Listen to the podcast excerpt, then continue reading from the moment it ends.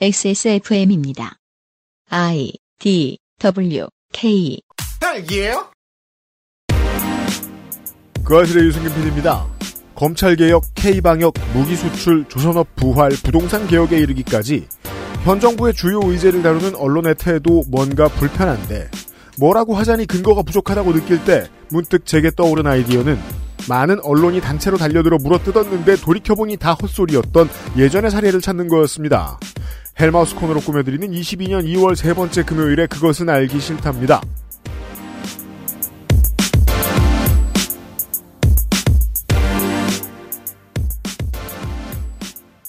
그것은 알기 싫다 사백오십일의 금요일 순서입니다. 윤세민 에디터가 있고요. 네, 안녕하십니까. 윤세민입니다.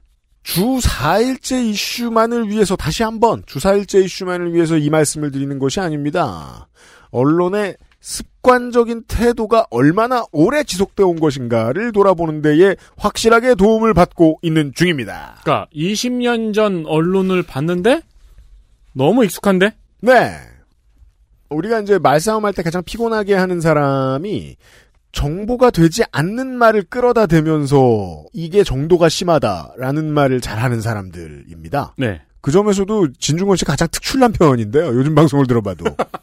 내용이 없는 말을 가지고 화를 내요. 계속 말을 하면서 늘어놓으면서. 언론이 가장 많이 그러고 있는 때가 요즘이긴 한데 이천 년대 초반도 만만친 않았습니다. 그때 아, 아카이브를 돌아보고 있고요. 헬마우스님입니다. 안녕하세요. 헬마우스입니다. 내용이 없는데 계속 화를 낸다는 행위의 어떤 의미는 단 하나네요. 어, 화를 내는 내가 남는다. 데카르트적으로다가. 그렇죠. 화를 내는 진중권만 남은 시대에 살고 있습니다. 저희가... 이슈가 남느냐? 내가 남느냐? 어제 시간에는 일테면 어, 한국 그 보수 매체들 그리고 경제지들이 주 오일제로 가는 길을 어떻게든 틀어막고 지연시키기 위한 총력투쟁의 역사를 맞습니다. 한번 돌아봤다면 아, 오늘은 이제 주로 그리고 아무 일도 없었다. 그렇죠. 그리고 아무 일도 없었는데 아무 일도 없지 않은 것처럼 하고 싶었던 그들에 대한 이야기가 이제 주가 될 테고요. 네. 그 전에 제도 시행을 위해서 이천이년 말에 그 입법안이 나오고 이천삼년 사년으로 넘어가면서 본격적으로 하나둘 이제 시행이 되기 시작하고 그 시점에 짜투리로 이제 트집을 잡는 네. 어, 재밌는 웃기는 기사들만 좀 몇 개를 좀 가져와 봤습니다. 거기서부터 잠시 후에 시작하겠습니다. 그것은 알기 싫다는 두유는 원래 이맛 온두유, 대한민국 일호 반값 생리대 이십구 데이즈, 독일산 맥주효모로 만든 데일리라이트 맥주효모 비오틴, 건강한 비움 친구 평산네이처 디메이트에서 도와주고 있습니다. 아플 때도 건강할 때도 건강을 생각한다면 두유는 원래 이맛 온두유. 비싸지 않아도 충분히 안전한 우리는 그런 생리대가 필요합니다. 발암물질, 유해성분 불검출, 인증 완료. 소중한 당신을 위해 만들었습니다. 놀라운 가격 이천오백원으로 만나는 백만 팩, 오만 건의 후기가 인증한 가장 안전한 생리대. 대한민국 일호 반값 생리대 이십구 데이즈. 엑세스몰에서 만나보세요. 건강기능식품 광고입니다. 물과 결합해 사십배로 팽창해서 장운동을 촉진하는 질경이 씨앗 껍질 차전자피. 차전자피 식이섬유가 들어있는 당신의 새로운 비움 친구. 디메이트를 만나보세요. 이번만큼은 제대로 마음먹은 당신.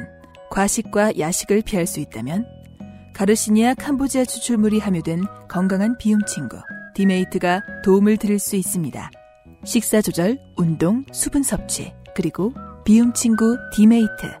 평산네이처.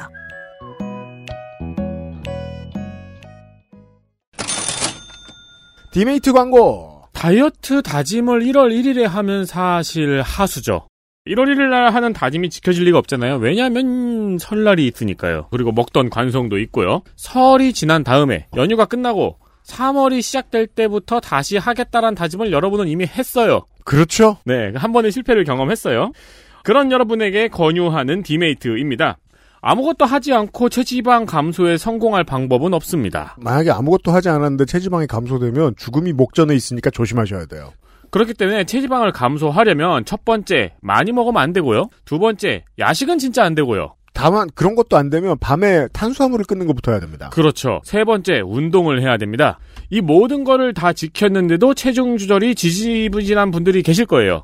근데 체중도 계단식이에요. 찌는 것도 계단식으로 찌고 빠지는 것도 계단식으로 빠집니다. 사람이 바로바로 바로 느끼기가 좀 어렵기 때문이죠. 네. 네. 안 빠지다가 갑자기 빠지고 그렇습니다. 여러분 힘내시고요. 네. 그리고 디메이트를 잡숴 보십시오. 먹었더니 너무 배부르다는 후기들이 난무합니다. 그렇습니다. 네. 여러분들을 배부르게 해줄 수 있는 건 치킨이나 족발이 아닌 디메이트입니다. 그리고 장에도 도움이 된다는 설이 있습니다. 다이어트 할 때 사실 너무 배고플 때 입안에 넣을 뭔가들은 다 있거든요. 다이어트 해본 사람이. 저 같은 경우는 조그만 초콜릿이었는데 네. 네, 그때 이제 그것만 허용이 되었으니까 그렇게 디메이트를 집안에다가 쟁여두시면은 너무 배고플 때 그 순간에 찾는 식품으로 괜찮습니다. 드신 분들의 후기를 액세스몰에서 확인해 보십시오. 네.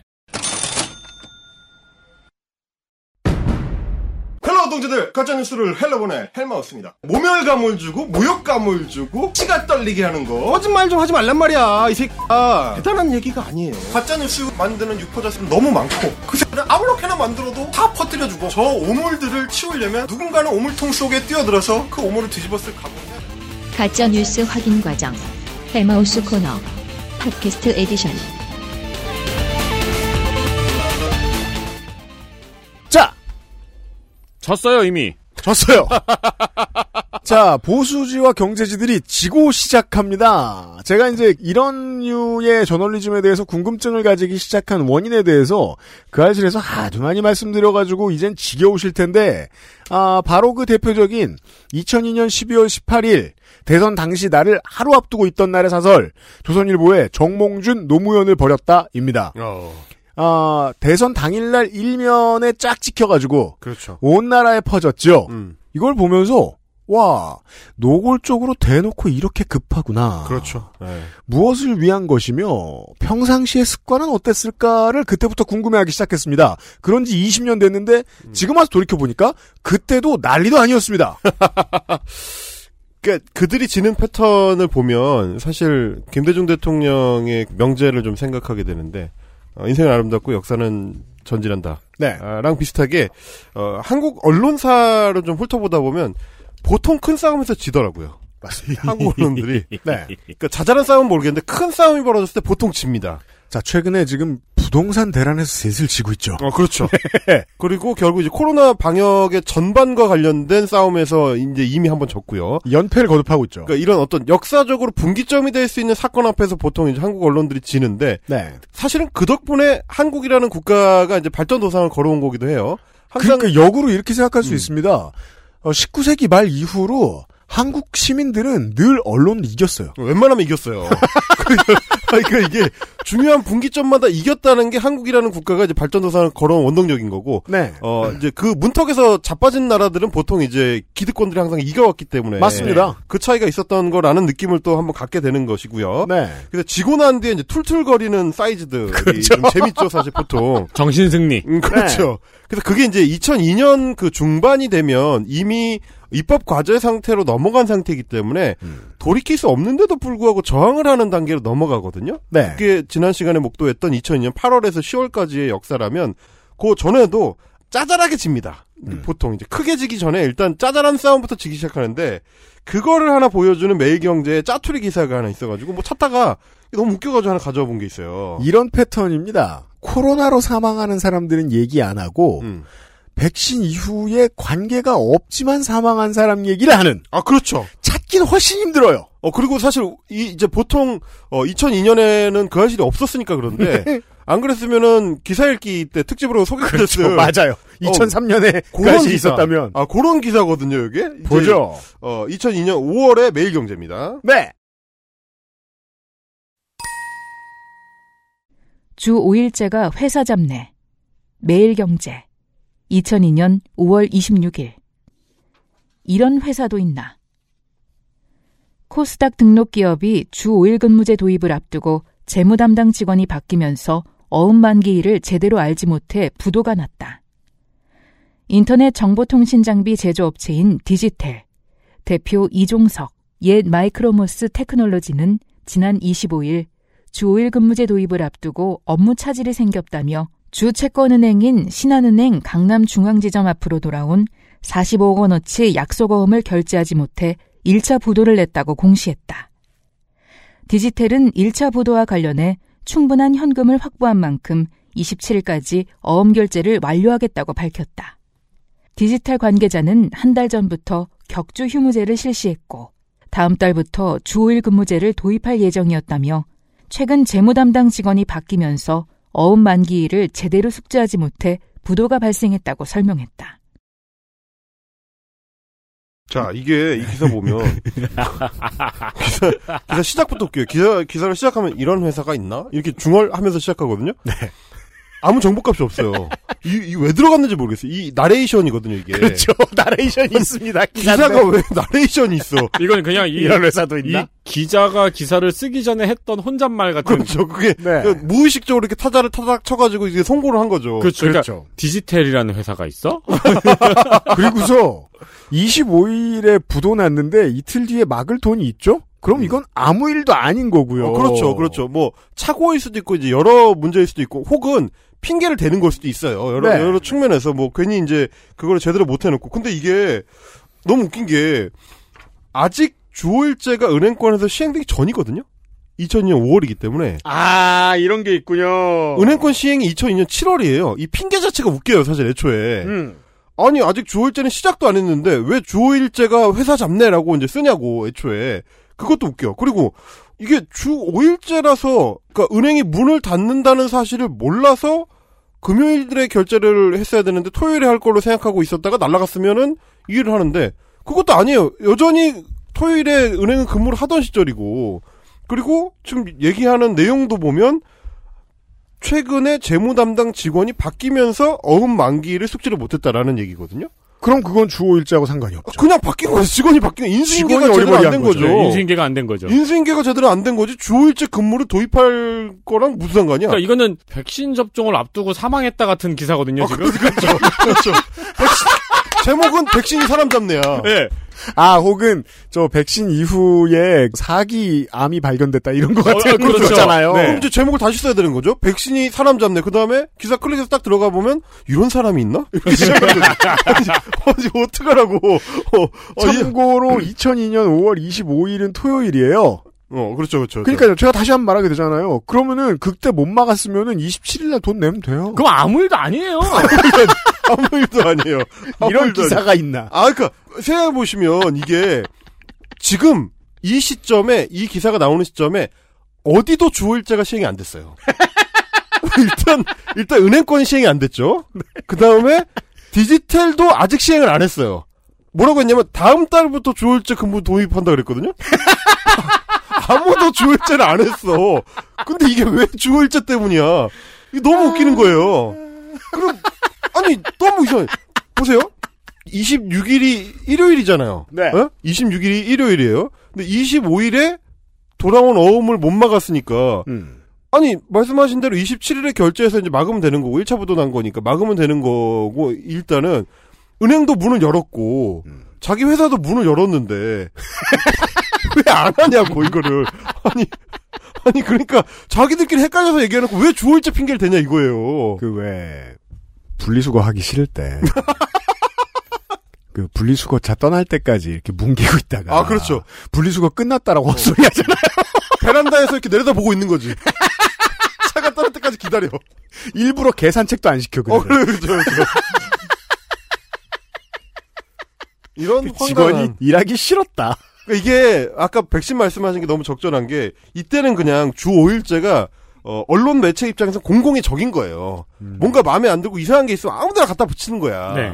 근데 이걸 이제 보여주는 행태라고 할 수 있겠고 그 다음에 이제 처음에 말씀드렸던 대로 매일경제였나 한국경제였나가 은행이나 공공기관에서 먼저 시행하는 게 문제다라고 막 징징대는 얘기가 있었지 않습니까? 네. 그래서 결국에는 은행에서 먼저 시행했을 때도 욕을 합니다. 그렇죠. 어, 그 얘기 한번 보시죠. 아 이게 제가 살짝 살짝 기사들을 살펴보니까 음. 점점 처절해져요. 네. 패턴이 점차 익숙해집니다. 어, 그렇죠. 네. 네. 점점 지푸라기가 어. 처음에는 그래도 택해줄 정도는 됐는데 음. 점점 지푸라기가 얇아지는 느낌이 드네요. 뒤로 그렇죠. 갈수록. 너무 많이 밀렸어요. 일종의 망국기 같은 거죠. 망해가는 나라의 후반기.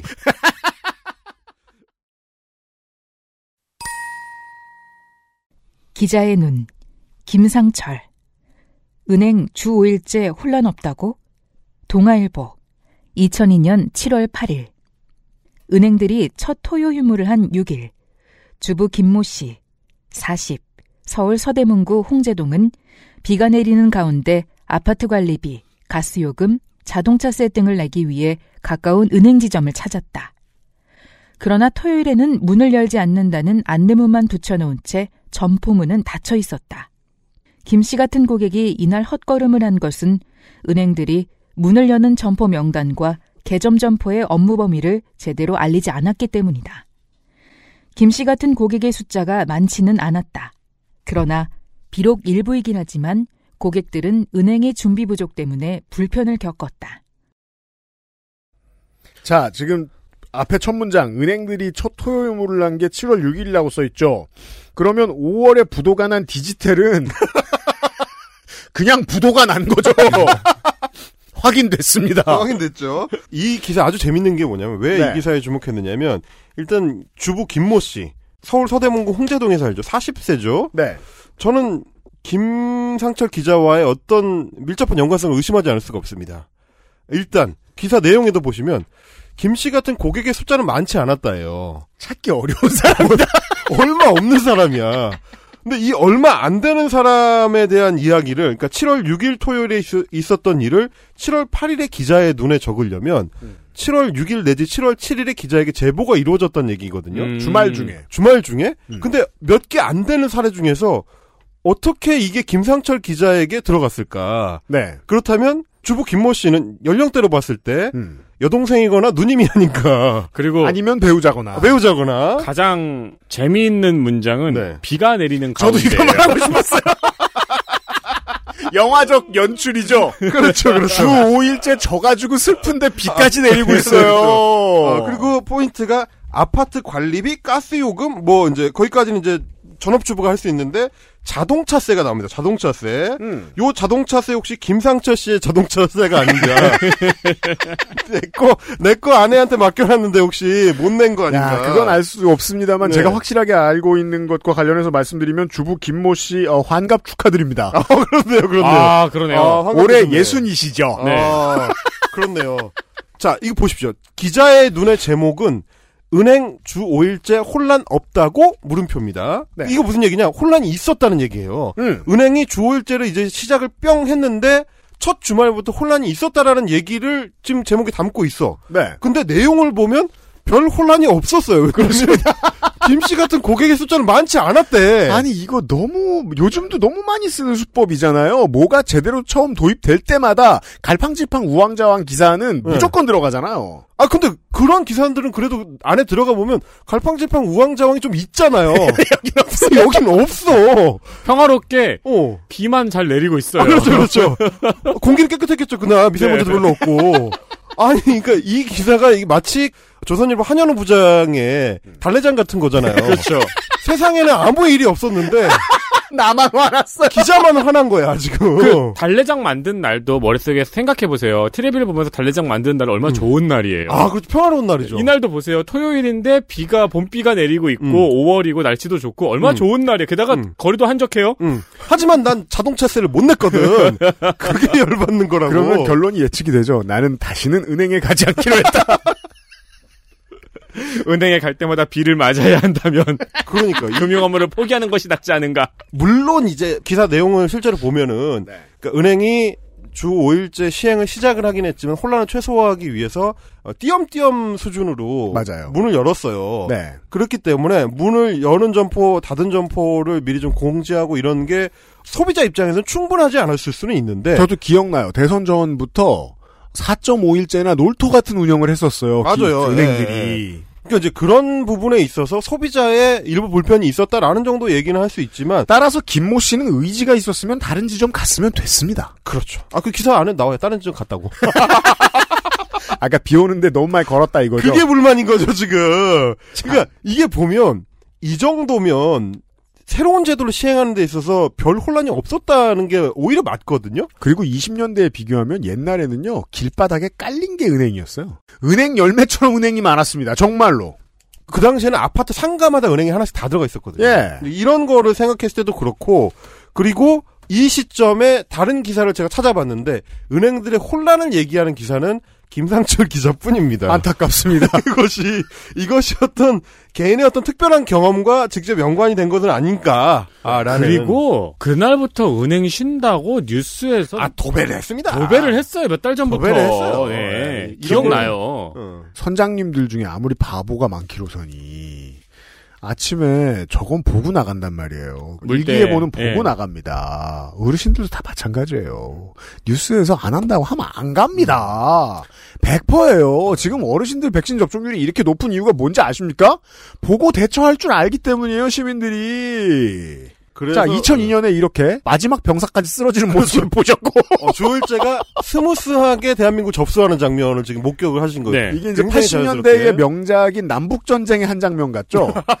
그, 저, 필드 싸움에서 보면은 마지막 밀리윤시 죽어야 끝나잖아요. 아, 그렇죠, 그렇죠. 어, 그거 저렇게 안 죽잖아. 어, 요, 요거죠, 요거. 마지막 인펀트리가 쓰러졌어요, 네, 지금. 쓰러졌습니다. 그래서 우리가 이제 그 장면을 목격을 한 거예요. 그러니까 사실은 구십 년대 초반부터 시작했었던 작업이 법제화되는 과정이라는 거는. 네. 어떻게 보면 최종 승인이 나는 과정인 것이고. 그렇습니다. 사회적으로는 어느 정도 이제 제도화가 안정화 단계로 접어드는 단계라고도 얘기할 수 있는 거기 때문에 이렇게 혼란이 상대적으로 적었다는 거를 또 확인할 수가 있는 겁니다. 어쨌든 이천이 년 하반기 시점이 되면 이미 흐름은 돌이킬 수 없고, 그리고 이천삼 년과 사 년, 그러니까 법제화 이후로 가면은 제도가 완전히 안착되는 게 확정되는 단계로 넘어갑니다. 그러니까 말하자면 보수지와 경제지들의 패배는 미주리호 함상에서 사인을 하는 단계로 이제 사실 이, 들어가죠. 이 시기의 기억을 하자면 네. 우리들은 저기 폐잔병이 있는지도 기억을 못했어요. 몰랐어요. 몰랐어. 어, 보통 이제 다른 신문 보시는 분들은 몰라요. 그렇죠. 조선일보로 봐야 이 싸움이 아직도 안 끝났다는 거. 마치 그 사이판에 남아있던 마지막 일본 제국군처럼. 그죠. 네. 보수지들은 음. 계속해서 가미가제를 날려보내고 음. 있었어요. 외로운 가서, 가서 죽어. 사이판 정글에서는 외로운 싸움을 하고 있었던 거예요. 그러니까 레벨 팔십이 저기 가는 길에 죽인 고블린 기억 못하듯이. 어, 그렇죠. 아니 왜냐면. 천구백육십 년에 샌프란시스코에 살고 있는 사람은 사이판에서 일본 제국군이 무슨 싸움을 하고 있는지 모르거든요. 이게 이제 무슨 내가 디아블로를 십 년 했는데 꿈에서 어떤 소가 나오는 거예요. 네. 아버지의 원수를 갚으러 왔다고. 야, 내가 온 동네를 다 죽였는데 내가 너네 아버지 어떻게 알아? 미안하다. 아, 미안. I'm sorry. 어, 요런 수준에. 내가 죽인 소가 일억 마리는 된다고. 그런 거죠, 지금. 네. 그렇지, 그렇지. 그래서 이천사 년부터는 본격적으로 웃겨지는데, 음. 여기서부터는 거의 웹소설의 경지네요. 그렇죠. 이게, 제가 그게, 약, 네. 약간 처절해지죠, 약간. 예. 기억이 네. 나는 게, 일집 나오기 직전이에요. 겁나 보릿고기였어요. 음. 나도 이제 비정규직을 그만두고 직장을 알아봐야 되겠다. 앨범이고 뭐고 다 뒤지라 그래. 그러고서 이제 이천사 년에 직장들을 알아봤는데, 중소기업들이 그때 홍보를 많이 했어요. 뭐? 우리 주 오일제 미리 한다고. 음, 맞아요. 지금 시급 만 천 원입니다. 만 이천 원입니다. 붙여놓는 조금 손이 익은 인력이 필요한 그 비정규직 자리 있죠? 네. 그런 거하고 비슷한 홍보예요. 그게 전혀 안 아까웠던 거예요. 줄 사 일째 슬슬 홍보하고 있죠. 음. 네. 네. 한 회사가 오래전부터 홍보를 했고 지금 슬슬 주 사 일째 홍보하고 있습니다. 네. 이 중세의 회전이, 대회전이 시작될 때는 진형이 있고 음. 라인이 있지 않습니까? 네. 근데 아젠쿠르 회전 같이 네. 그 프랑스의 기사단이 이제 괴멸되는 전투 같은 경우는 어, 전투의 후반으로 가면 네. 어, 규칙도 없고 원칙도 없고 라인도 없고 네. 상사와 부하도 없어집니다. 약간 그 수준이거든요, 이게. 처음에 조선일보가 회전 시작할 때 잡아줬던 가이드라인 같은 거 이제 없어집니다. 그렇습니다. 음, 맞아요. 아무거나 잡히는 대로 던지는 거예요, 이제. 옆에 있는 지푸라기든 뭐 짱돌이든 아무거나 던지는 수준으로 갑니다. 그러니까 아젠크루쯤 되면은 그 말 위에 있던 기사들이 나중에는 그냥 진흙 집어서 던졌을 거예요. 아, 그렇죠, 그렇죠. 네. 그 정부에서 이렇게 방패를 내리고 봤더니 앞에 막 당근 이런 게 있는 거죠. 아무거나 던지는 거지 이제. 자, 이 아무것들을 좀 보시겠습니다. 네. 삶의 질이 정말 향상될까라는 아니 모두가 이미 즐기고 있는데 그 상태에서 정말 향상될까요? 라는 의문을 엉뚱하게 제기를 합니다. 보시죠. 사설, 주 오 일제 시행, 삶의 질 정말 향상될까? 세계일보, 이천사 년 유월 삼십 일. 주 오 일제가 오히려 저소득 근로자의 상대적 박탈감을 키우고 수입 증가 없는 지출 증가를 초래하며 시행 초 상당 기간 이혼율까지 높아졌다는 선진국 사례도 참고할 일이다. 야. 어, 그냥 웃게 되지 않습니다. 야, 오, 진짜요? 대단하, 진짜? 대단하죠. 진짜? 네.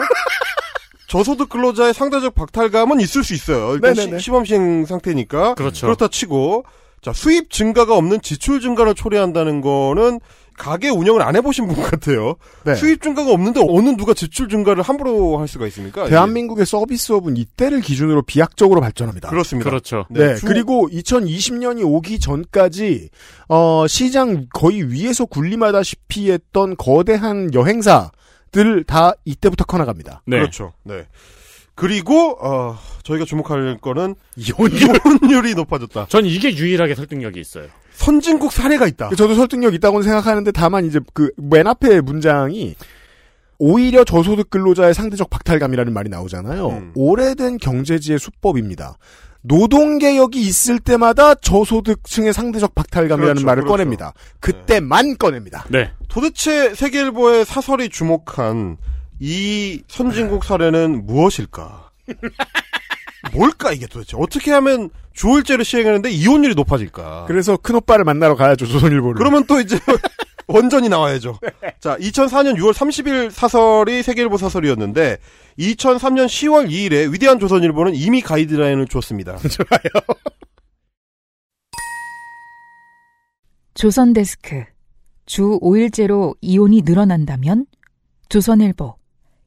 이천삼 년 시월 이일. 주 사 일 근무제 이후 폭스바겐의 주요 공장이 있는 볼프스부르크 시에서 이혼율이 크게 증가하기 시작했다. 천구백구십육 년 볼프스부르크 시에서는 사백칠십일 쌍이 이혼을 했는데 천구백구십사 년에 이백구십사 쌍보다 약 육십 퍼센트가 증가한 것이다. 독일 언론들은 폭스바겐의 새로운 근로제 도입으로 노동시간이 줄고 소득이 감소함으로써 이혼율이 증가했다고 자극적으로 보도했다. 현지 노동자들은 당시 소득 감소가 이혼율 증가의 직접적인 원인이란 점은 인정하지 않았다. 그러나 늘어나는 여가 시간이 가정의 행복을 가져다 준다는 막연한 환상이 깨진 것만은 분명했다. 풍부한 여가 생활은 국민 삶의 질을 높여주며 사회를 정상화한다. 하지만 대책 없는 여가는 재앙일 수도 있다.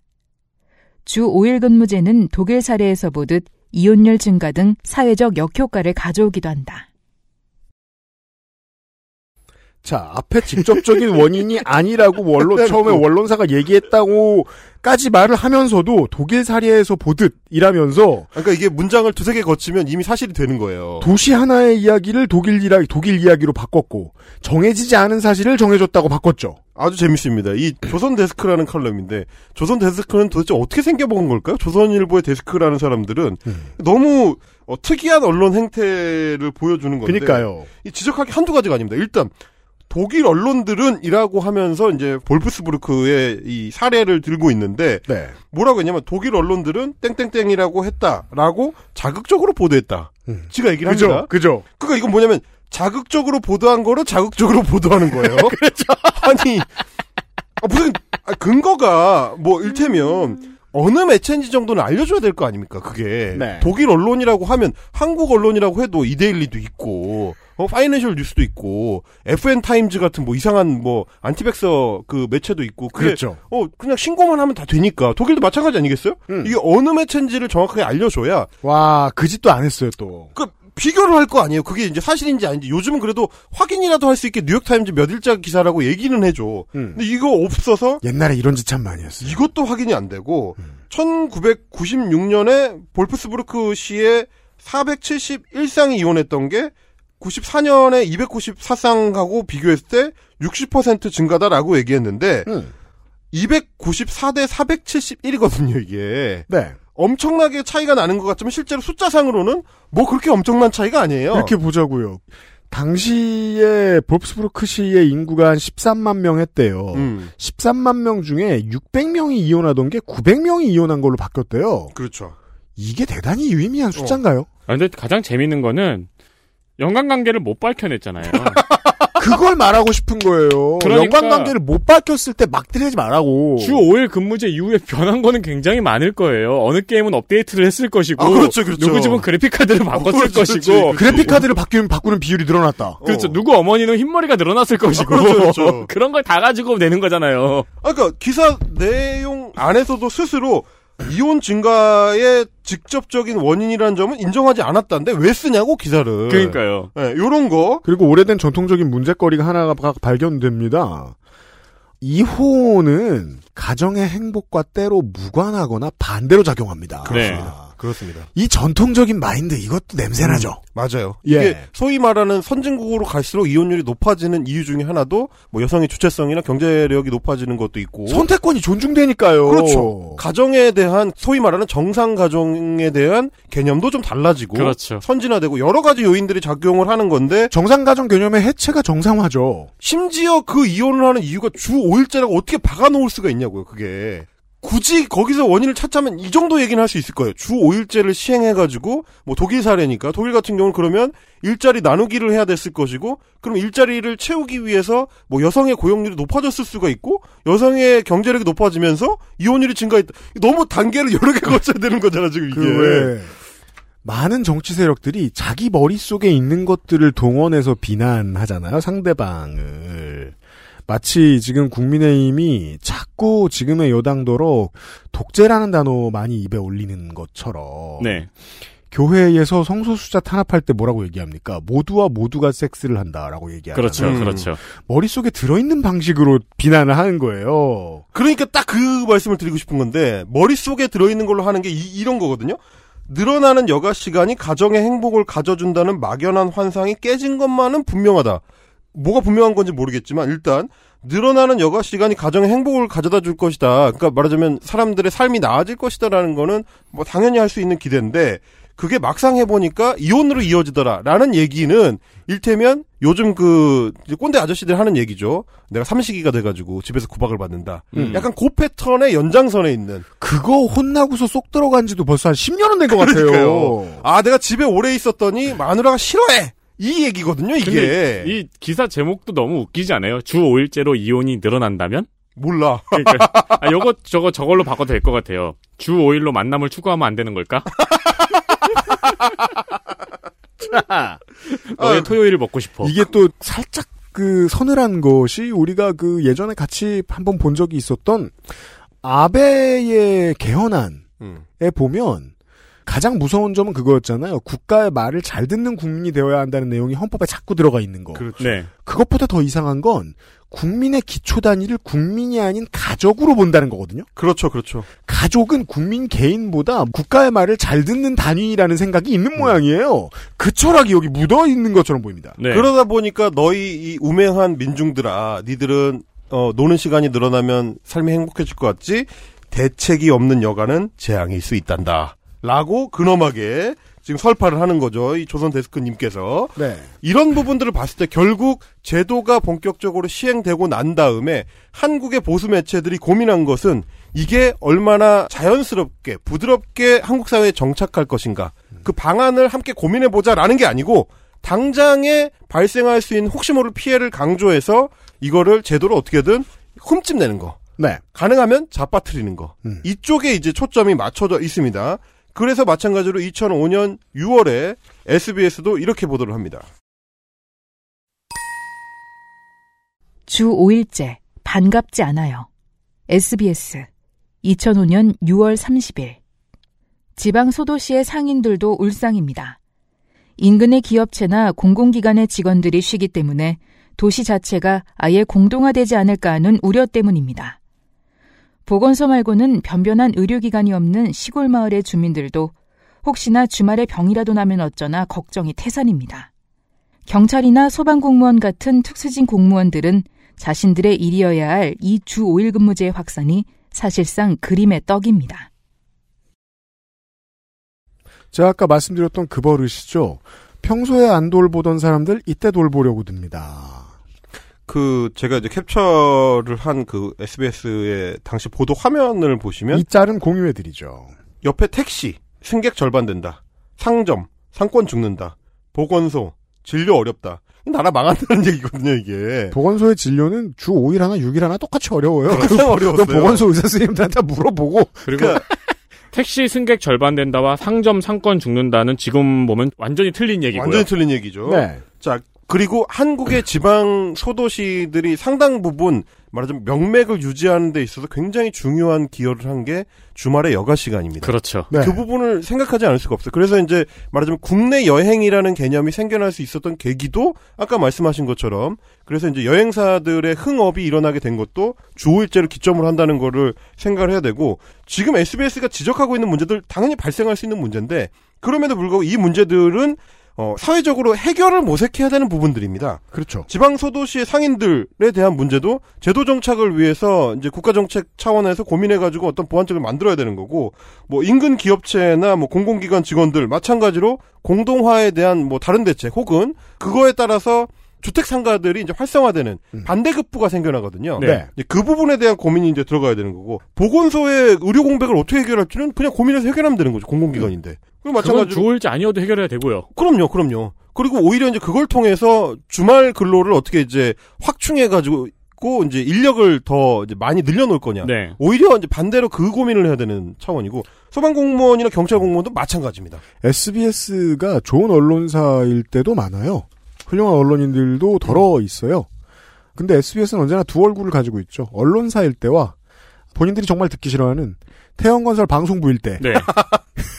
두 가지 얼굴이 있는데 보통은 후자의 얼굴로 오랫동안 기억에 남는 편이긴 합니다. 잘 좀 했으면 좋겠습니다. 네. 아, 자, 이런 얘기를 하다가 이제 걱정은 여기까지. 심지어는 어 이제는 뭔가 이제 기괴한 단계로 넘어가기 시작합니다. 네.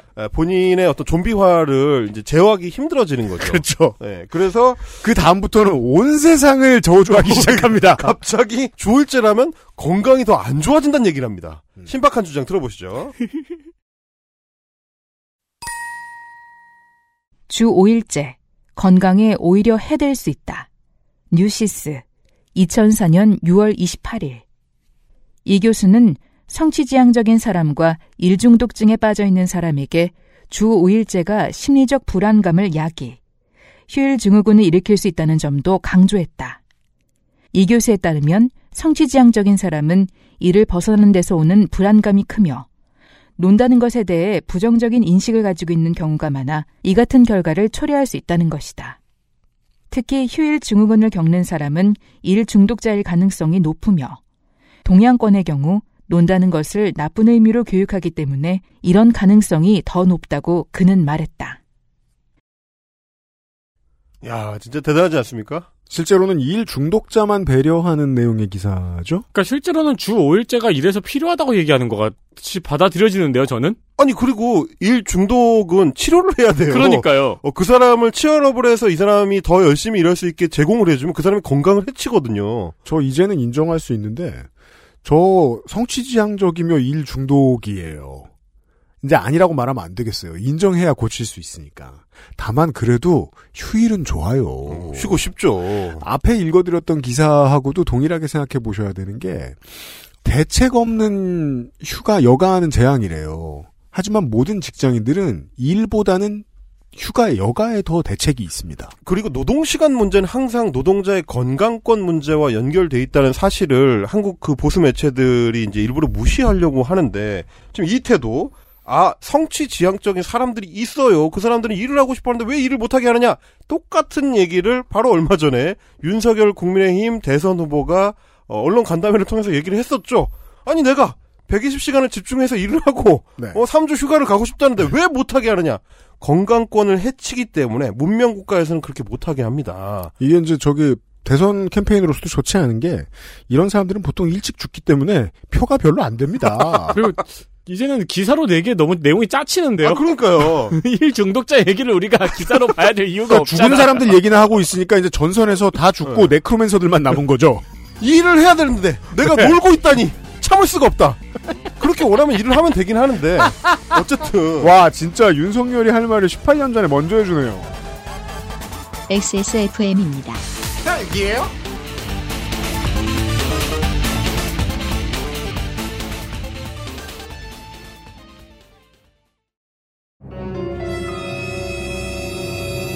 자, 지금부터 머리라는 단어를 입 밖에 꺼내면 죽는 거야. 데일리라이트 맥주 효모? 뭐야? 아 그건 머리에 좀... 어, 어, 아! 말할 수 없는 고민? 직접 확인해보세요. 데일리라이트 맥주 효모. 건강기능식품 광고입니다. 식사조절, 운동, 수분 섭취, 그리고 비움 친구 디메이트. 평산네이처. 온두유 품절이래. 그냥 마트에서 샀어. 두유가 두유지 뭘 그렇게... 콩으로만 만들었는데 맛이 이럴 수 있는 거야? 응? 두유가 콩으로 만든 거야? 국산 콩만 담은 두유는 원래 이 맛. 온두유.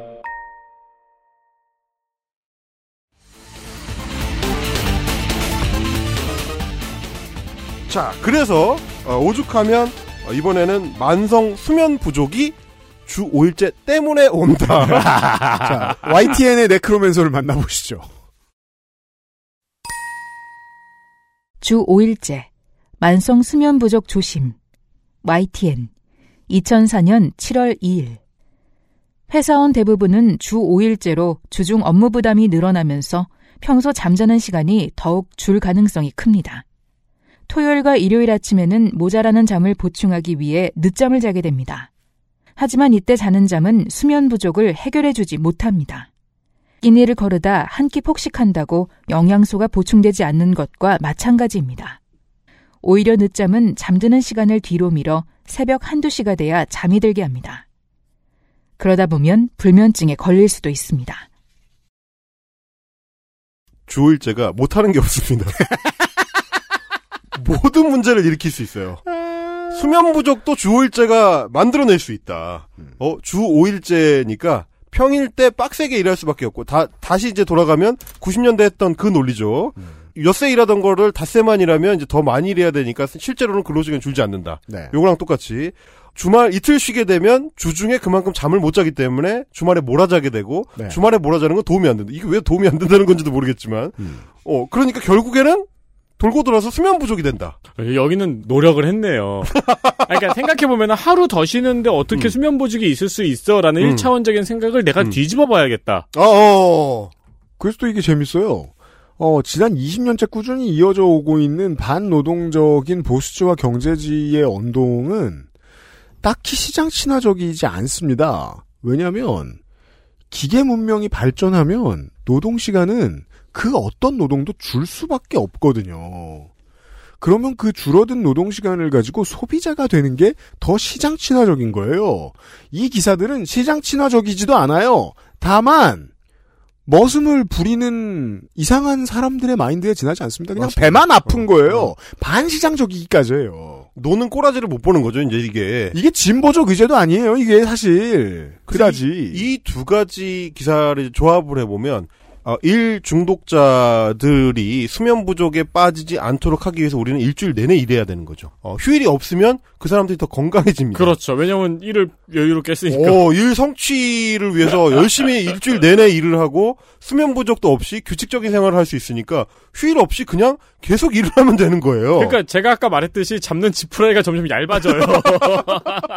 하루에 두 시간씩 장부 뒤지고 주판 써서 계산하던 시대랑 지금을 어떻게 비교하냐? 비교하며 삼팔육으로 정리해놓고 다운로드 받고 디스켓으로 백업해놓던 시대랑 지금을 어떻게 비교합니까? 앞으로도 노동시간은 더 줄 거예요. 그리고 어, 문화일보 같은 경우는 아, 저 이 기사가 제일 마음에 들어요. 여기서 한 발 더 나갑니다. 이거는 왜냐면 우리가 항상 그 한국 보수지들의 패턴은 돌고 돈다는 걸 또 알 수 있는 거라서 이 월요병 논리는 아, 나중에 연합뉴스 티비에서 이천십년대 한번 또 반복을 합니다. 음. 그때도 굉장히 크게 화제가 됐었는데. 그게 그거 아닌가요? 일요일날 잠깐 출근하면 좋다? 바로 그겁니다. 월요병 해결법. 이천오년에 이미 예고가 됐었던 해결법입니다. 들어보시죠. 이틀 쉬니 월요병 더 심해졌네. 문화일보 이천오년 칠월 사일. 월요일만 되면 직장인은 병에 걸린다. 출근하기도 싫고 밥벌이 때문에 힘들게 나오더라도 의욕 없이 하루가 지나간다. 지난주에 피로가 가시기도 전에 다시 일주일을 버텨야 한다는 중압감이 월요병의 주 원인이었다. 그럼 이틀을 쉬고 나면 어떨까? 주 오 일 근무제 확대 시행 후 첫 월요일인 사일 아침 풍경은 오히려 병세가 악화된 모습이었다. 이틀을 쉰다는 안도감에 금요일부터 무리한 결과다. 길어진 주말의 후유증. 디자인 회사에 근무하는 최모 씨는 첫 주 오 일째 여파를 톡톡히 경험했다. 그는 금요일 저녁부터 고등학교 시절 친구들과 어울려 편안한 마음으로 술을 마셨고 결국 자리를 최 씨 집으로 옮겨 토요일 새벽까지 술을 마신 뒤 오후 세 시가 돼서야 일어났다. 오래간만에 마음껏 어울린 친구들은 아쉬움이 남아 토요일 저녁에 다시 뭉치기로 의기투합했고 최 씨는 월요일 아침까지도 이틀에 걸친 강행군의 피로가 가시지 않아 회사에서 눈치껏 졸아야 했다. 강모 씨도 사정은 마찬가지. 강 씨는 주말 내내 자진해서 가구 재배치, 대청소 같은 중노동을 했다. 평소에 아무리 부인이 도와달라고 해도 피곤하다며 방 안에서 뒹굴었던 그는 안 하던 일을 하는 바람에 사 일 오전 내내 닭병 신세를 면치 못했다. 한모 씨는 사 일 오전 이틀간 푹 잤는데도 출근할 생각을 하니 시험날 학교 가기 싫은 학생 기분이 들었다며 출근길도 막히고 상사는 월요일부터 신경질이고 짜증을 넘어 두통까지 생겼다고 말했다. 그러네요. 이제는 더 이상 공격도 아닙니다. 이제는 장점인데요. 아니 그리고 아, 큰일 났어. 이거 주일치로 하면 국가가 무너지게 생겼어요. 보세요. 디자인 회사 다니는 최모 씨.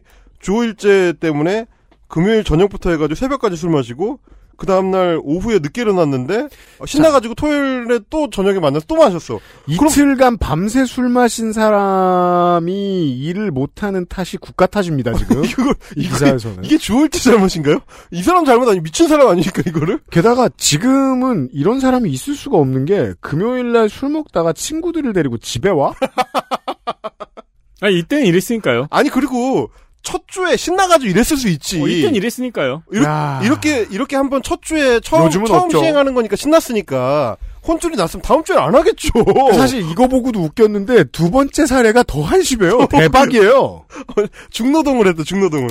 그 중노동이라는 건 뭐냐? 대청소와 가구 재배치입니다. 네. 아니 평소에 얼마나 집안에서 일을 안 하셨으면. 그러니까요. 주 오 일째 덕분에 집에서 부인도 도와주고 음. 가구 재배치도 했고 대청소도 했고 얼마나 좋아요. 아, 그럼 이분은 이제 서른세 세밖에 안 되셨는데. 서른다섯 세? 어, 아, 그래도 서른세 세. 어, 서른세 세밖에 안 됐는데, 강모 씨는. 가구 재배치하고 대청소한 걸로 월요일까지 여파가 돼가지고, 오전 내내 닭병이 될 거면, 코어 운동을 좀 하셔야 돼요, 이분은. 그래서. 코어가 너무 약해. 그죠. 이 기자가 좋은 시절이라고 표현하는 시절이 여기서 보이죠? 어, 그렇죠. 부인이 도와달라고 해도 피곤하다며 방 안에서 뒹굴었던 그는, 이게 원래 좋았던 세상이라고 생각한다는 게 지금 드러나죠. 바로 그겁니다. 그 양반과 우리의 시선 차이가 있기 때문에 제가 보기에는 이 두 사례는 굉장히 좋은 인생이에요. 어, 그러니까, 그러니까요. 어, 닷새 동안 열심히 일하고 이틀 동안 친구들이랑 신나게 놀거나. 신나게 술 마시고 집에서 아니면, 어, 아내도 도와주고. 어, 아내와 함께 이런 것들을 보내고. 한모씨, 한모씨 경우 너무 웃겨. 한모씨 서른다섯 세 같은 경우는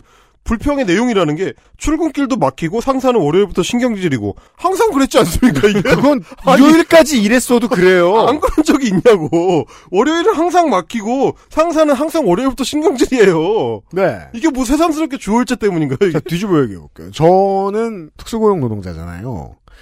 가끔 일이 있을 때 저는 뭐 우리 회사 사람들이 안 나왔는데도 일요일이나 토요일에 사무실에 나올 때가 있습니다. 그럼 좋긴 좋아요. 차도 하나도 안 막히고 음. 개랑 옥상에서 뛰어다닐 수도 있어요. 음. 좋은 점도 있어요. 근데 그건 순전히 노동자의 선택이어야 된다는 겁니다. 그렇지. 제가 몇 번 말씀드린 적 있죠. 먼 미래에는 몇 시간제 주 며칠째 가지고 싸우지 않을 거라고요. 음. 음. 그냥 법정 노동시간을 두느냐 없애느냐를 가지고 싸우는 때가 올 거라고요. 음. 그게 맞습니다. 왜냐면 그렇죠. 노동자의 선택이 아무 강요도 섞여있지 않은 세상이 되면요. 그리고 그때가 되면 반노동적이라고 진보에서 싸움을 걸 겁니다. 그리고 그 싸움은 정당할 수도 있어요. 음. 왜? 그때부터는 정성평가가 제대로 되지 않으면은 직원을 어떻게 보너스를 주고 어떻게 승진시킬지 알 수가 없거든요. 그런데 이제 우리가 모두 알다시피 지금 이 매체들이 묘사하고 있는 이천사 년과 이천오 년의 주얼제 시행 초창기의 문제들은 실제하지 않았거나. 그렇죠. 금세 사람들의 머릿속에 잊혀진. 아니면 다 지들이 멍청이든가. 아니면 그렇죠. 평화로운 일상이든가. 어, 평화로운 일상이든가. 아니면 기자들이 사회 부적응자거나 이제 그런 걸로 이미 잊혀진 시절이죠. 그리고 그게 이미 확인이 돼 있습니다. 우리가 어, 이 주호일제를 너무 요긴하게 잘 사용을 하고 있기 때문에 이렇게 쓸쓸하게 전쟁이 끝났습니다. 끝난 줄 알았는데 그렇게 저렇게 질질 끌고 있었잖아요. 네. 그리고 그 주호일제 세계가 기자들이 묘사한 지면에서는 디스토피아였습니다. 네. 모두가 불만이고 모두가 힘들고 아무도 행복하지 않은 디스토피아였어. 그리고 천구백사십칠 년까지 천황폐하 만세를 외칩니다. 그렇죠. 안 졌다. 근데 그 디스토피아가 실제 했는가를 네. 크로스 체크를 할 수 있단 말이죠. 이제는. 그 당시에 같은 시기에 있었던 기사들로 보는 겁니다. 자, 본격 시행을 시작했던 이천사 년 칠월 이후에 나왔던 다른 기사들. 이 앞에 묘사한 기사들 말고 다른 주호일제 관련 기사들은 이 제도가 얼마나 빠르고 안정적으로 잘 작동하고 있었는지를 보여줍니다. 슬픈 게 통신사들은 개구라를 주로 치는데 개구라 옆에 사실도 써야 돼요. 통신사라서. 그렇죠. 비중이 그래서 많죠. 통신사 기사는 통신사 기사와 무조건 싸울 수 있습니다. 그렇죠. 보죠. 주 오 일째 연착륙 중 뉴시스 이천사 년 팔월 삼 일 삼 일 노동부에 따르면 지난달 말 기준으로 이백팔십이 개 공공부문 해당 업체 중 구십일 점 팔 퍼센트인 이백오십구 개사가 주 오 일제에 맞춰 단체 협약이나 취업 규칙을 변경한 것으로 확인됐다. 공공부문에 비하면 진척 속도가 느리지만 천 명 이상 고용기업들도 지난달 말 현재 사백이십 개 대상 기업 중 칠십 점 칠 퍼센트인 이백구십칠 개사가 개정법에 따라 단협이나 취업 규칙을 변경했다.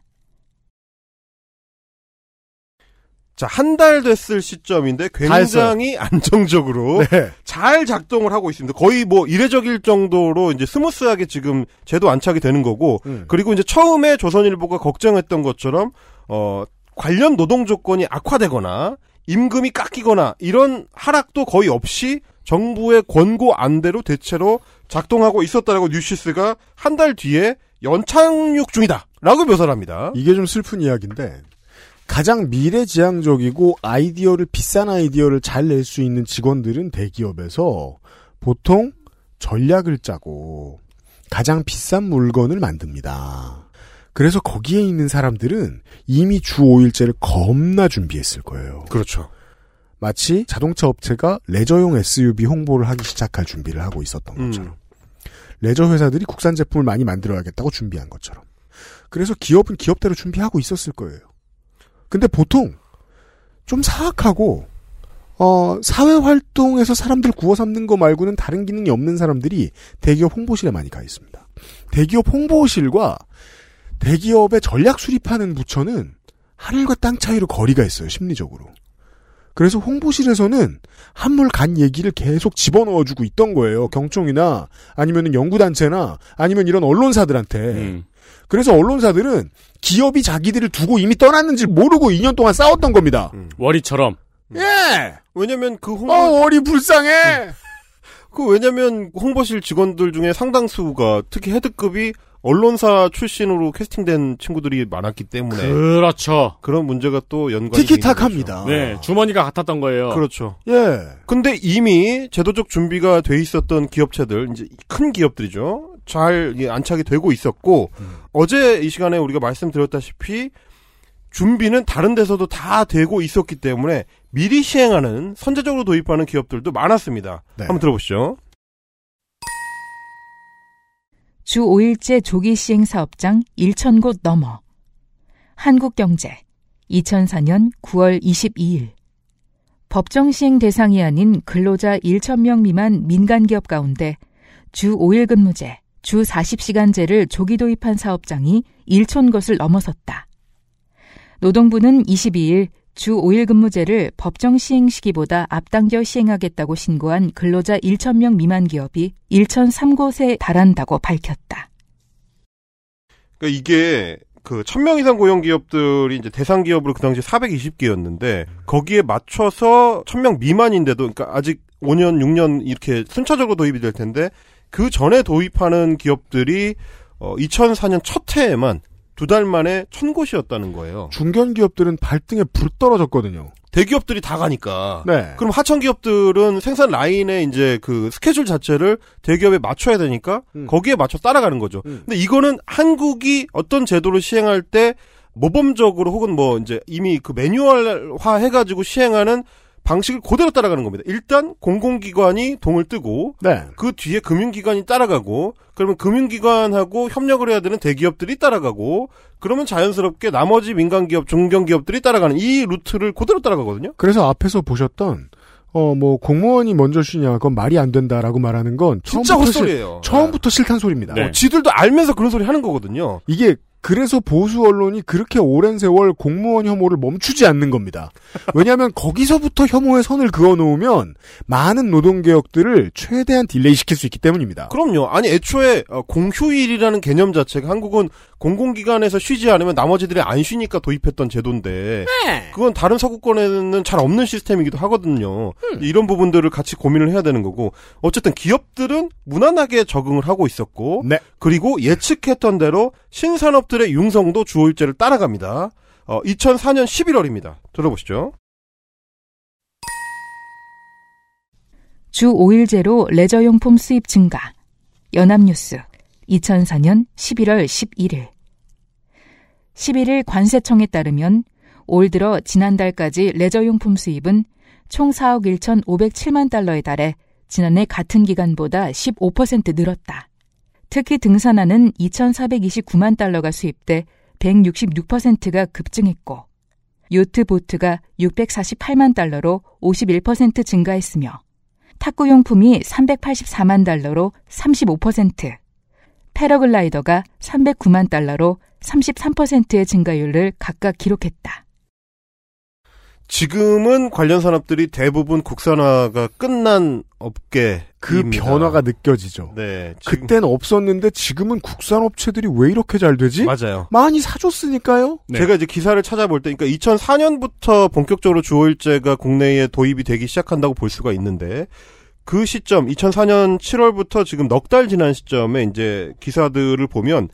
레저 용품 관련해서 검색할 때 잘 안 걸려요. 국산 국내 기업들은 아직은 초창기였기 맞아요, 때문에 맞아요. 충분히 이제 산업적으로 성숙하지 못한 상태여서 지표를 삼을 때 대부분 레저 용품들이 얼마나 수입이 늘었는가를 보거든요. 네. 지금도 우리가 어 한국에서 국산화 누가 수입된 제품 쓰겠어요. 다 국내 회사들이 뭐 좋은 회사들이 많으니까. 그렇잖아요. 그만큼 지금 안정화가 됐다는 거. 또 하나의 지표는 뭐였냐면 강원랜드의 매출입니다. 음. 그러니까 이제 주말에 뭐 공동화 현상 뭐 이런 거를 이야기하는 기사들이 있는 한편에 반대로 레저 산업이 흥성한다는 지표 중에 하나로 어 이제 강원랜드로 주말 여행을 갔다 올 수 있는 사람들이 얼마나 늘었는가. 이 문제를 까고 싶었던 네크로맨서들은 이천사년이었으면 강원랜드에서 목숨이나 손가락을 잃었던 사람들 얘기를 했으면 됐어요.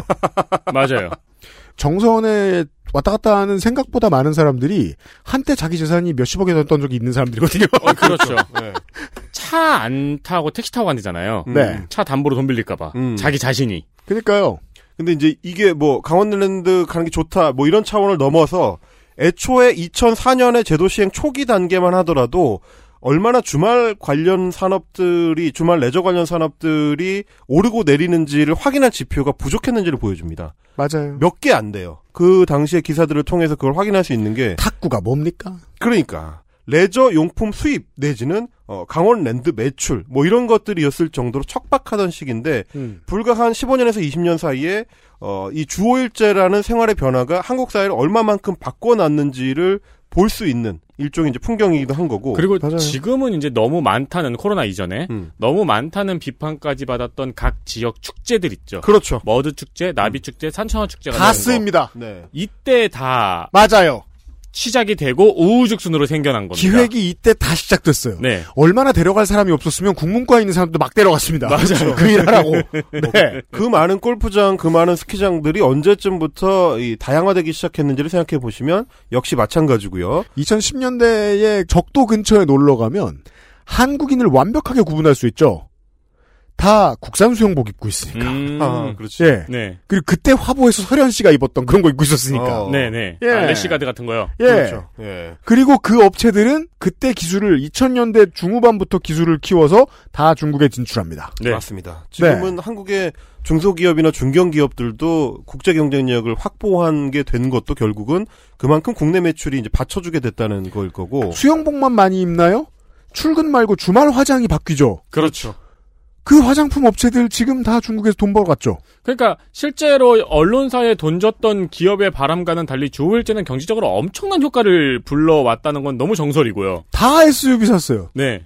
그래서 오죽했으면 주일제 반대의 이유 중에 일종의 음모론이지만 어, 주말에 이제 발행하는 부스가 줄어들기 때문이다라는 얘기도 있었을 아, 정도입니다. 맞아요. 네, 음, 맞아요, 어, 맞아요. 하여튼 뭐 여러 사회적 변화가 일어났었고 그거에 대한 혼란과 혹은 뭐 이제 변화 양상들이 뒤따랐던 건데. 그리고 일부 군부대 지역이 환영했습니다. 네. 왜냐하면 토요일에도 민간인이 오니까. 그렇죠. 민간인이 와서 심지어 하루 자고 가잖아요. 음, 네.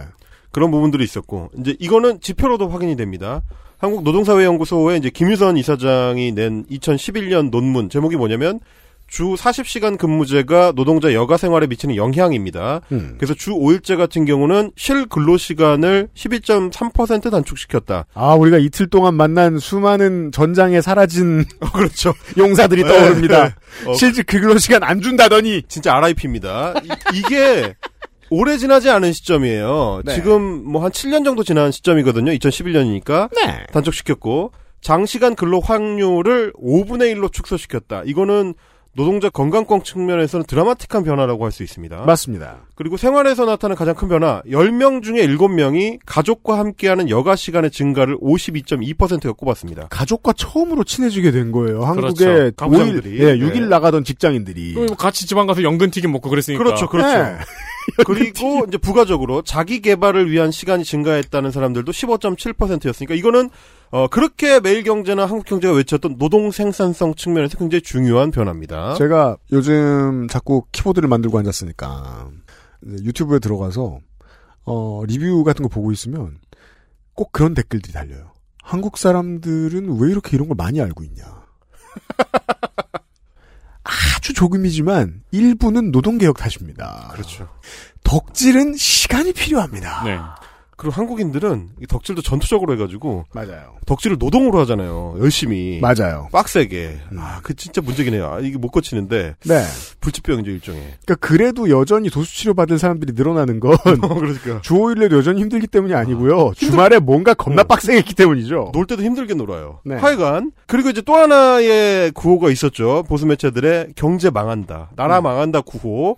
예, 삶의 질뿐만이 아니라 필요도 없습니다. 그거 어, 경제적으로도 효용성이 입증이 되어 있습니다. 이천삼 년에 한국의 경제 성장률 평균 삼 점 일 퍼센트였던 게 이후에 사 년 동안 사 점 삼 퍼센트에서 오 점 팔 퍼센트로 유지합니다. 네, 멀쩡했고 오히려 올라갔고요. 음. 그리고 어, 주 사십 시간제는 일 인당 노동 생산성을 일 점 오 퍼센트 증가시켰다. 이거는 케이디아이에서 나온 어, 박윤수, 박우람 연구위원회 연구자료입니다. 네. 근로시간 단축이 노동생산성에 미치는 영향 이천십칠 년 자료고요.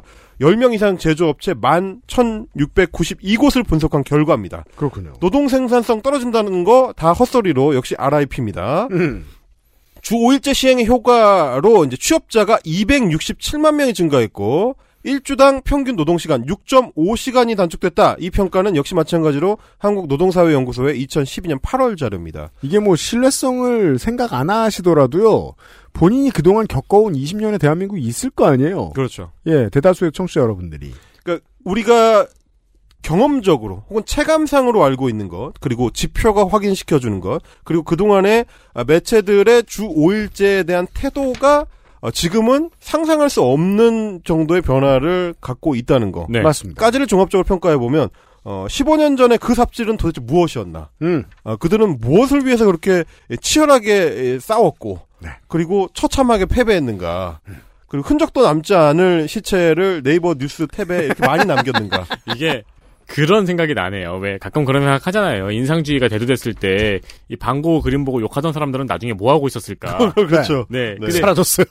살펴보면은 본인 주위에도 그런 친구들이 있어요. 네. 그렇죠. 제 친구들 때에도 옛날에 뭐 새로운 것만 나왔다 하면 반대하는 음. 그거 안 될 거야. 안 될 거야. 안 될 거야. 음. 프리첼 안 될 거야. 싸이월드 안 될 거야. 음. 인터넷 안 될 거야. 스마트폰 안 될 거야. 하던 어. 친구들은 지금 뭐 하고 있냐 생각을 해보면은 지금도 뭔가를 반대하고 있어요. 그 친구가 가장 최근에 저한테 했던 말은 전기차 안 될 거야였거든요. 전기차 안 될 거야. 그리고는 그동안 반대하던 거 다 쓰고 있죠. 네. 어. 주 육 일이라나요? 그렇지 않을 겁니다. 음. 예. 반대하는 사람들은 수혜자가 되고요. 제가 쓰기 좋아하는 말이 역사의 땡밥. 그렇죠. 그렇게 삽니다. 그러면 결국 이천이 년부터 이천오 년까지 그 소동은 우리의 오래된 미래다. 그렇습니다. 그래서 미래, 주 사 일제에 대한 논의를 어, 조선일보는 어떻게 준비를 하고 있을까? 현재로 돌아옵니다. 이천이십일 년 오월의 기사입니다. 네. 일만 늘어 노는 꼴 못 봐. 주 사 일째 꿈처럼 되진 않더라. 조선일보 이천이십일 년 오월 삼십일. 최근 한시적으로 주 사 일 근무를 도입한 한 대기업의 익명 게시판엔 주 사 일 근무하는 동안 상사가 너희들 놀러 다니는 꼴 볼 수 없어서 주 오 일로 돌아가야겠다고 하더라. 휴무인데도 새벽부터 밤까지 메신저로 메시지가 오고 바로 답하지 않으면 난리가 난다. 주 사 일이 아닌 이십사 시간 근무라는 글들이 올라왔다. 야근과 초과 근무에 익숙한 기업 문화가 바뀌지 않는 상태에서 주 사 일제를 시작하다 보니 근태를 둘러싼 갈등이 불거지고 있는 것이다. 자플래닛 같은 기업 리뷰 플랫폼에는 매일 야근하는 회사 문화에서 도저히 오십이 시간을 맞출 수가 없으니 그냥 주 사 일 출근으로 못 박아버린 것, 말이 주 사 일, 포괄 근무제로 초과 수당 없음, 긴급 업무 생기면 사실상 주 칠 일이라는 등의 비판이 올라오고 있다. 주 오 일째를 얘기할 때나 주, 시동 거는 거죠. 주 사 일째를 얘기할 때나 몸 풀고 있죠. 논리는 똑같아요. 이건 참... 저거죠. 헬마우스에게 말해라. 내가 돌아왔다고. 그죠. 참 용기가 넘치고 기백이 대단한 게 완패했던 전장에 똑같은 무기로 다시 나왔습니다. 그렇죠. 그러니까 재래식 무기라고 볼 수 있는데요. 근데 아젠코르에 왔는데 세기가 바뀌었잖아요. 네. 이십일 세기거든. 말 타고 판금 어. 갑옷 입고 내가 돌아왔다. 어. 아니 그거 백 년 전쟁 때잖아 지금. 아니 그럼 지금 이십일 세기에 똑같이 하고 오면 어떡해. 기병이 나타났어요. 이천이십이 년인데.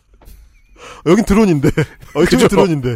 어. 아니 네이버에 기간 검색을 하면 님들이 그때 했던 얘기가 그대로 나와서 우리가 지금 이틀에 걸쳐서 까줬는데 그 똑같은 얘기를 이천이십일 년에서 그대로 갖고 나옵니다. 근데 달라지긴 했네요. 뭐라고요? 그때는 디자인 회사에서 근무하는 서른두 살 누구시는인데 음. 이 시대가 변하니까 블라인드를 찾아봤네요. 그렇죠. 자플래닛, 네. 블라인드 뭐 이런 거. 그, 그 뭐가 다른 거야 도대체. 결국 같은 어, 그때 당시에 이천일 년 칠월에 조선일보가 세워졌던 그 세 가지 비단주머니. 네. 그거를 여전히 조선일보는 이미 삭을 때로 삭은 그 비단주머니를 똑같이 들고 나와서 음. 이 주 사 일제 시대를 지금 준비를 하고 있는 거죠. 네. 어, 이거는 그들의 오래된 미래고 예정된 패배다. 이런 말씀 좀 드리고 싶고 레퍼토리가 이십 년 동안 변하지 않는 거는 일본의 어떤 그 오래된 라멘집이라면 그것이 깊이로 돌아오겠지만. 아, 교토에? 어, 그렇죠. 그러니까 한 삼백 년 됐으면 저긴 생긴 지 얼마 안 됐다. 그렇지, 그렇지, 그렇지. 그런 가게는 점점 맛이 깊어진다는 어떤 신뢰를 우리가 알 수 있는데. 여기는 일테면 쓰레기를 오래 끓이면 진한 쓰레기가 되는 거거든요. 걸쭉한 쓰레기가 될 뿐이에요. 좀 참아줬으면 좋겠고 이 어떤 발전이라는 걸 해야 싸우는 우리 입장에서도 싸울 맛이 난다. 음. 우리는 지금 뭐 케이나인 자주포하고 네. 드론 이런 거 지금 준비해가지고 아젠크루에 왔는데 저, 저, M 원, M 원 들고 어, 그러니까 네. 저기서 이렇게 다각다각하면서 철갑기병들이 이제 당당하게 모습을 드러내면 반대편에 서 있는 우리 입장에서 좀 황당하니까 음. 그래도 아, 최소한 좀 격은 낮추자. 음. 이런 정도의 조언을 조선일보에게 미리 좀 드리고 싶습니다. 그렇습니다.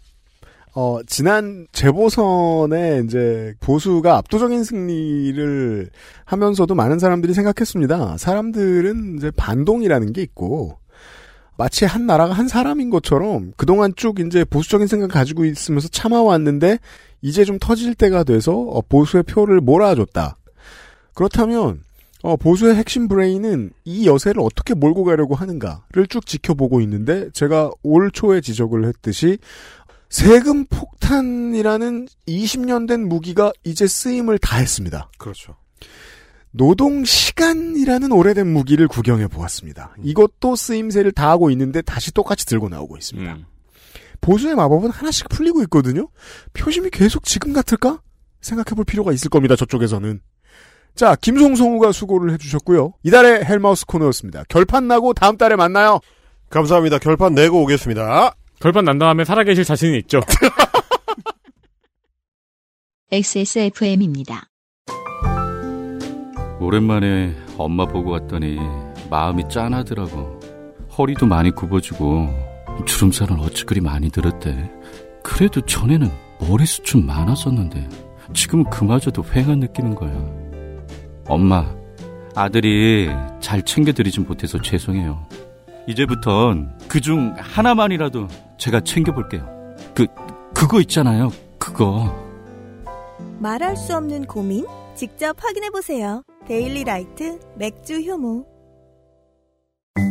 여성 청결제를 굳이 써야 할까? 어머, 얘 좀 봐. 그냥 비누나 바디워시를 쓰겠다고? Y존은 청결하다고 다가 아니야. 내부의 약산성 밸런스를 유지해서 유해균이 살기 어려운 환경으로 만드는 게 중요하다고. 그럼 어떤 청결제를 써야 해? 전성분 이더블유지 그린 등급에 발암물질 유해성분 불검출, 네 가지 유산균 발효물, 포스트바이오틱스 함유까지. 말해 뭐해. 여성용품 전문기업 이십구 데이즈가 있잖아. 소중한 사람들, 소중한 당신에겐 이십구 데이즈 여성 청결제 블라썸케어 포밍 클렌저.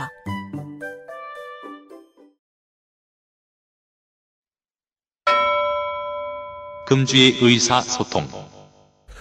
끝으로 지난번에 뉴스 라운드업과 관련돼서 서울 지방에 이 여러 대에 걸쳐 살고 계시는 오래된 지역민으로 보이는 박기태 씨가 간단한 이야기를 좀 보내주셨습니다. 청량리역 주변의 지도와 함께요. 동대문구 용두동과 제기동 지도를 보고 있어요, 저희가. 용두동 이십 번지 일대 지역은 청량리 균형발전 촉진지구의 주요 사업지역으로 시공사 선정 투표를 앞두고 있는 상황입니다.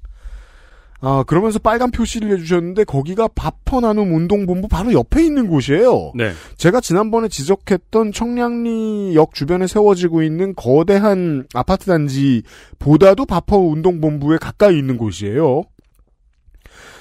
청량리역 북은 경동프라자는 우이신설선의 지하철역으로 공사 중이며 이 지역에서 공인중개사무소를 오래 하신 분께 남들에겐 말하지 말아라 라는 수식어와 함께 전달받은 내용으로는 이 지하철 역사를 모 대기업이 평당 일억에 사용하고 싶어 시와 계약 중이라고 합니다. 분위기가 좋다는 소리입니다. 그 옆에 구 용두동 삼십구 번지 일대는 균형발전 촉진지구에서 제외됐다가 연이은 선거의 영향인지 일반 재개발이 추진되는 지역입니다. 시에서 주관하는 이십 번지 일대에 비해 삼십구 번지 일대 재개발의 조건이 좋지 못하기 때문에 이런저런 부작용이 나타납니다. 재개발 조합장 자리를 두고 다툼이 일어나기도 하고 재개발 구역끼리 경쟁하는 등 말이죠. 저는 다일복지재단에 대한 민원이 이것과 관련되어 있지 않을까 합니다. 민간 재개발로서 조금이라도 좋은 조건을 얻기 위해 집단행동을 하고 있고 그 결과 중 하나가 아닐까 합니다. 동대문구 지역은 민주당의 유덕열 구청장이 삼선 연임을 한 지역입니다. 민주당 내에서 차기 구청장 후보가 정리되지 않았는지 지역에 인사를 하러 다니는 사람만 여섯 명에서 여덟 명 정도가 됩니다. 이 지역의 국민의힘은 오랫동안 친박 계파가 힘을 쓰는 곳이었는데 지난 총선 후 지역 세력이 박살나고 현재 수습 중인 형태입니다. 저도 아는 게 좀 있습니다. 지역 세력이 박살났다는 증거로 서초에 있던 이혜훈 의원이 지역위원회를 접수했습니다. 네. 국민의힘에서도 정리가 안 됐는지 여덟 명 정도가 구청장 후보라며 현수막을 걸고 인사를 다닙니다. 상황이 이렇다 보니 열 명 넘는 후보들이 당을 가리지 않고 지역 이입 집단의 민원을 해결해 준다고 노력하고 있습니다. 양당의 지방선거를 앞두고 정리되지 않은 상황, 지역 재개발 이슈가 맞물려 다일 공동체에 대한 민원 사건이 발생하지 않나 추측합니다. 여기 재개발 조합장 출마할 수도 있겠네요? 누가요? 오세훈 시장이? 구청장이에요. 그렇죠. 그리고 그런데도 재미있는 점은 현재 삼선 연임 중인 구청장은 이 점에 대해서 계속해서 그 운동본부의 손을 들어주고 있다는 겁니다. 네. 서울시의회의 압박이 있을 수 있고 구의회의 압박이 있었을 수도 있지만 정치가 언제나 자본의 편인 것만은 아닙니다. 그건 시스템의 문제인데 다만 그냥 내버려두면 자본의 편으로 가려고 할 때가 있죠. 파파운동본부 같은 곳이 그런 상황에 처해 있는 건 아닌가 싶습니다. 자세한 정보 감사합니다. 이분께는 커피비노에서 드리는 더치커피 혹은 이십구 데이즈에서 보내드리는 샤무드 파우치 같은 것을 보내드리겠습니다. 어, 토요일에는 방송이 없습니다. 그 알실로서는 실로 오랜만으로 이번 주는 목, 금, 다음 주 화요일에 방송이 있습니다. 네. 다음 주 화요일 이월 이십이일에 예정된 방송을 업데이트할 것을 약속드리면서 그리고 저희들은 조금 쉬고 다음 주말에 대통령 선거 데이터 센트럴로 인사를 드리도록 하겠습니다. 지금 네 사람이 준비하고 있습니다. 그렇습니다. 제가 가장 걱정하는 것은 성가비가 일이 없어질까봐. 뭐라도 많이 시키도록 하겠습니다. 만약에 안 좋은 일이 생기면. 그리고 전 예측하건대 그런 일 안 생깁니다. 안 좋은 일이라고 평가하시는 것도 좀 그렇고요. 그러니까요. 네. 다만 이제 일을 너무 안 하는 건 되기 싫으니까. 저는 주 오 일에 반대하지 않지만 덕질인 일을 적게 하는 것은 반대합니다. 그것은 알기 싫다 사백오십일 회 금요일 순서였습니다. 다음 주 화요일에 다시 만나요. 윤세민 에디터와 유승균 피디였습니다. 헬마우스님과 김송성 우가 수고를 해주셨습니다. 안녕히 계세요. 안녕히 계세요. 엑스에스에프엠입니다. I, D, W, K.